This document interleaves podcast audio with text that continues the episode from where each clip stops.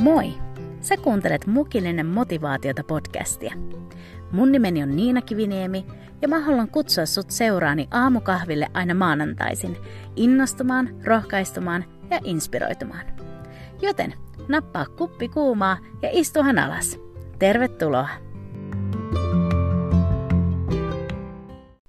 Hei, good moron! Ihanaa maanantaita sulle. Kiva saada aloittaa taas uusi viikko yhdessä. Hei, mä seuraan jonkin verran kansainvälisiä lehtiä somessa ja, ja noin pari viikkoa sitten mun silmiin pisti yksi uutinen koskien laulaja Adelea. Adele oli täyttänyt vuosia ja hän oli omalla instatilillään julkaissut kuvan itsestään, jossa hän kiitti kaikkia saamista onnitteluista. Ja vaikka uutinen ei itsessään ollut mitenkään ihmeellinen, niin yksi asia pisti mua silmiin. Lehti fokusoi huomion siihen, kuinka tämä laulaja oli pudottanut painoa ja kuinka upea ja kaunis hän oli tämän muodonmuutoksen jälkeen – ja hetkessä mun mieleen nousi ajatus, oi, mun pitäisi varmaan kanssa laihduttaa, että mä olisin paljon kauniimpi. Mutta siinä samassa mä otin kiinni ton ajatuksen ja mä sanoin itselleni, hei nainen, sä oot kaunis nyt. ja tuntien itseni ja omat kamppailuni huonon itsetunnon kanssa, mä yllätyin positiivisesti mun varmaa vastareaktiota. Ehkä mä alan sittenkin menee vähän eteenpäin.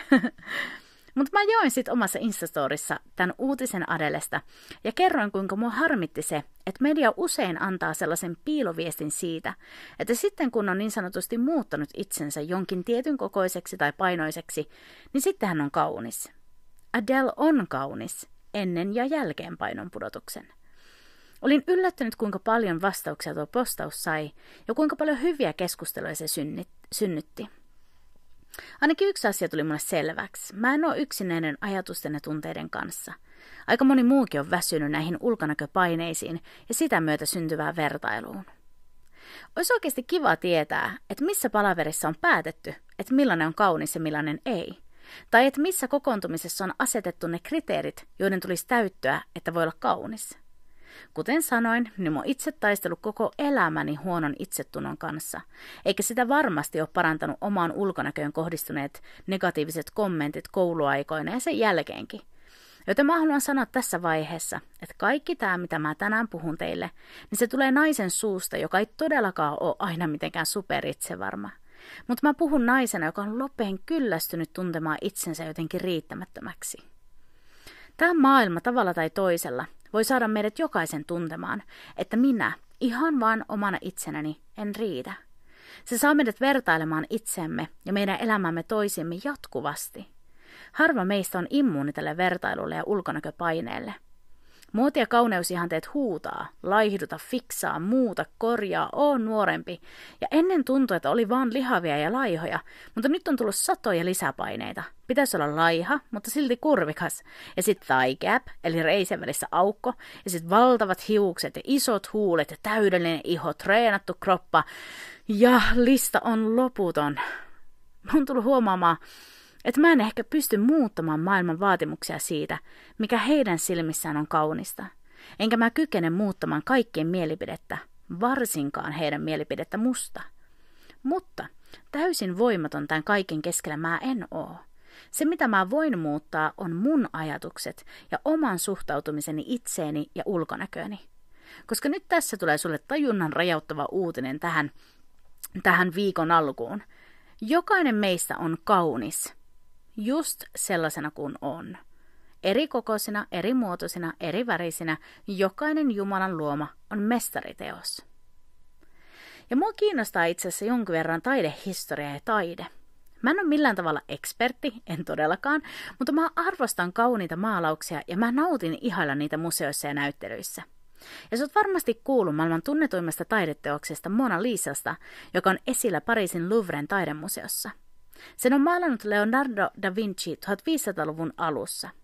Ja mikä mun mielestä on mielenkiintoista tässä maailman tunnetuimmassa maalauksessa, on se, että valtavasta suosiostaan ja kuuluisuudestaan huolimatta, niin sille ei ole asetettu mitään hintaa. Se luokitellaan mittaamattoman arvokkaaksi ja sen omistaa Ranskan valtio. Sen vakuutussumma on jotain 650 miljoonaa euroa, eli tällainen kiva karkkiraha, mutta sillä ei ole varsinaista myynti- tai ostohintaa. Ja nyt jos ihmisen luoma ihmiskäsin tehty taideteos voidaan luokitella näin arvokkaaksi, niin kuinka arvokas onkaan sitten tämä ihminen, jonka Jumala on luonut? Aivan kuten Da Vincin maalaus on ainoa laatuaan, mikä on yksi niistä syistä, että se on niin arvokas, niin myös sinä olet ainoa kaltaisesi. Ennen sun syntymää ja sun täällä elon jälkeen ei ole koskaan ollut, eikä koskaan tuu olemaan toista sun kaltaista. Mieti tätä ihan hetki. Eli siis kaikista miljardeista ihmisistä, joita nyt on olemassa, ja niistä lukuisista, jotka on ollut olemassa ennen sua, ja joita vielä tulee syntymään tähän maailmaan, niin ei koskaan kukaan ole ollut just samanlainen kuin sinä. Siis ihan uskomatonta. Eli tämä ihmeellinen yhdistelmä sun lahjat, lahjoja, ulkonäkö, huumorintaju, luonne, kaikki tämä muodostaa mestariteoksen nimeltä sinä. Ja Jumala ei valmista kopioita, vaan jokainen meistä on originaali.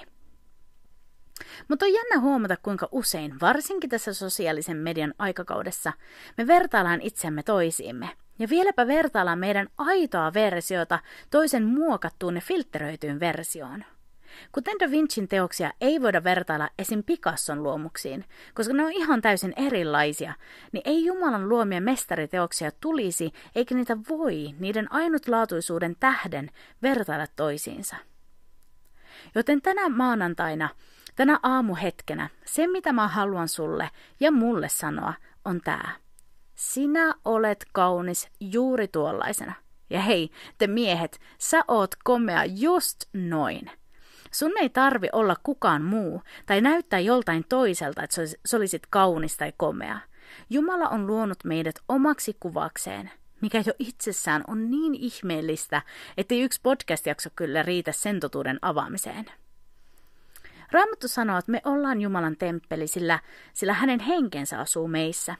Ja sen tulisi kyllä totta kai herättää meissä sellaista kunnioitusta ja huolenpitoa myös meidän fyysistä kuntoamme kohtaan – Joten jos on jotain terveellisiä muutoksia, joita meidän tulee tehdä esim. painon suhteen, niin joo, tehdään niitä. Mutta tehdään se itsemme ja hyvinvointimme takia, ei sen takia, että me sitten saavutettaisiin joku kauneuden standardi. Tämä on vaan totuus.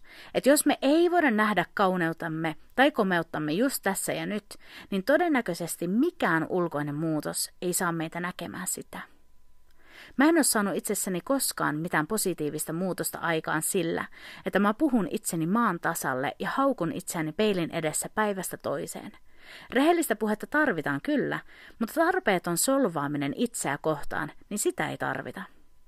Silloin kun mä oon alkanut puhumaan itselleni niin kuin mä puhuisin parhaalle ystävälle, niin mussa on syntynyt terve rakkaus ja arvostus itseni kohtaan. Ja silloin mä oon halunnut tehdä itselleni hyvää, ja se saa taas aikaan positiivista muutosta – on sitten ollut kyseessä henkinen tai fyysinen muutos. Ja tämä on jotain, mitä mä koko ajan haluan oppia enemmän ja enemmän. Että mä puhuisin itsellenikin hyvin, aivan niin kuin mä haluan puhua toisillekin. Ja mä oikeasti uskon, että sanoilla on merkitystä myös tällä alueella. Lopetetaan se jatkuva itsemme alas painaminen ja kropan ja ulkonäön haukkuminen. Ei ole todellakaan kyse nöyryydestä silloin, kun me painetaan itsemme alas. Mä uskon, että todellista nöyryyttä on se, kun me nähdään, että kukaan ei ole minua huonompi, mutta samalla mä en ole myöskään ketään toista huonompi. Ja nyt täytyy heittää välijuttu t- tähän sulle, jolla on lapsia.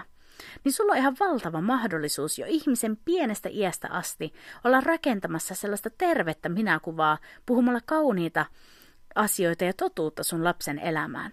Ja antaa heidän myös kuulla, kun sä puhut itsestäsi terveellä tavalla.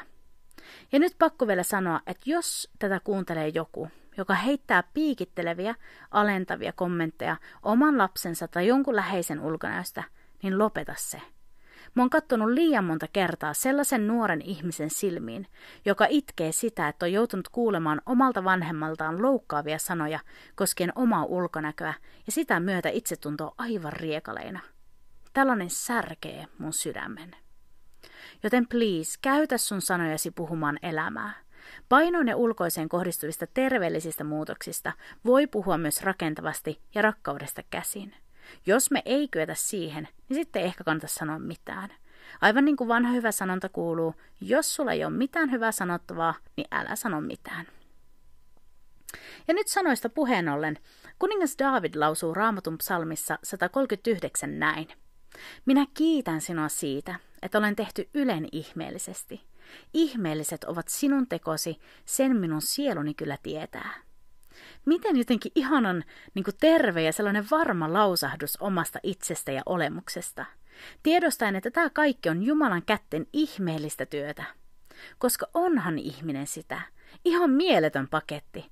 Ainutlaatuinen originaali mestariteos, jota ei tulisi verrata muuhun – koska eikö se ole se koko ainutlaatuisuuden juttu, että se on kelpaamaton tulla ver- verrattavaksi muihin. Koska eihän sen kaltaista ole olemassa. Ei ole siis mitään, mihin sitä voisi verrata. Mä tiedän, että näin lyhyessä ajassa mä kykenen vaan vähän raapasemaan tällaisen moninaisen ja syvän aiheen pintaa, joten voi olla, että vielä joskus jatkan tästä aiheesta. Mutta nyt, upea, originaali sinä. Pää pystyyn ja kiitos taivaisiin tästä ihmeellisestä luomuksesta. Ei yritetä olla halpoja kopioita kenestäkään, vaan sisäistetään se, että me ollaan mittaamattoman arvokkaita, one of a kind, ainoa laatuaan olevia luomuksia. Tuodaan maailmalle ilmi omina itsenämme se kuva ja palane Jumalasta, mikä jokaisessa meissä peilautuu. Jos sä et oo sä, niin kuka sitten on?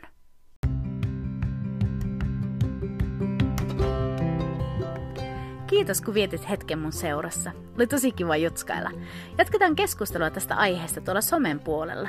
Joten sä voit laittaa mulle viestiä tai kommenttia tuolla mukillinen motivaatiota Instatilin kautta. Hei, palataan taas ensi maanantaina kahvikuppusen ja juttelujen ääreen. Voi hyvin. Moikka!